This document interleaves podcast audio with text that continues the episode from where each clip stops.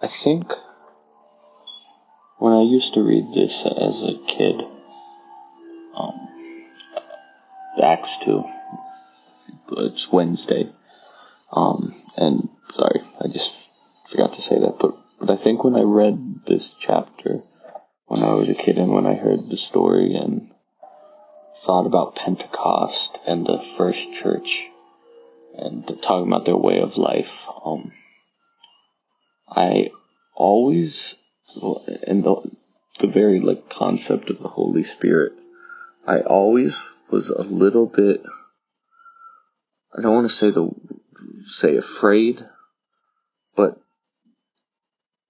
wary of the idea. It sort of always seemed, or, and I know at some times it seemed easy, right? At some point, I was just gonna something in my brain was going to click. The Holy Spirit was going to come in and he was going to fix everything. He's going to make me, you know, the perfect Christian. And uh, I don't know what I thought that was at the time. Probably showing up to church every day, every Sunday, you know, feeding the homeless, you know, not spending too much money being very frugal, taking care of my family, um, that sort of thing. And, and, one day I was just gonna, those were gonna be the things that I did.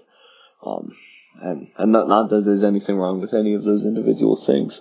Um, but the idea that it was just gonna, the Holy Spirit was gonna come in me, and I was gonna be made in God's image, whatever that was. Um, and I was going to exalt God in my heart and truly know Him.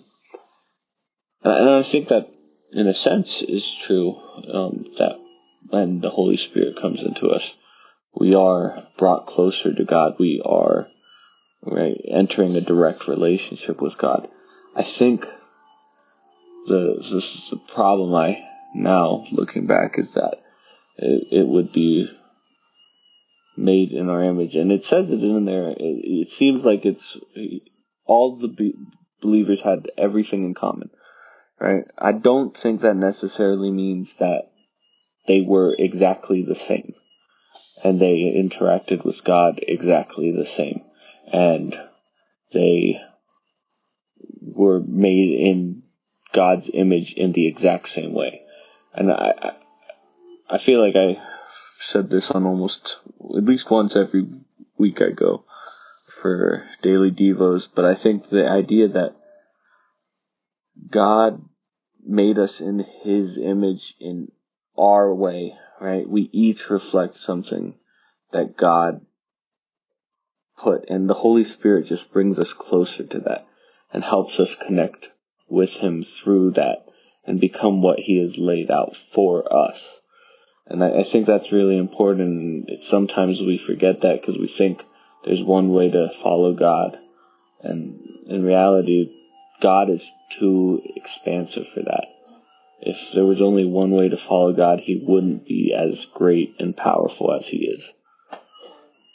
Um, so, um, I think that's all I have for today. So I'm going to pray.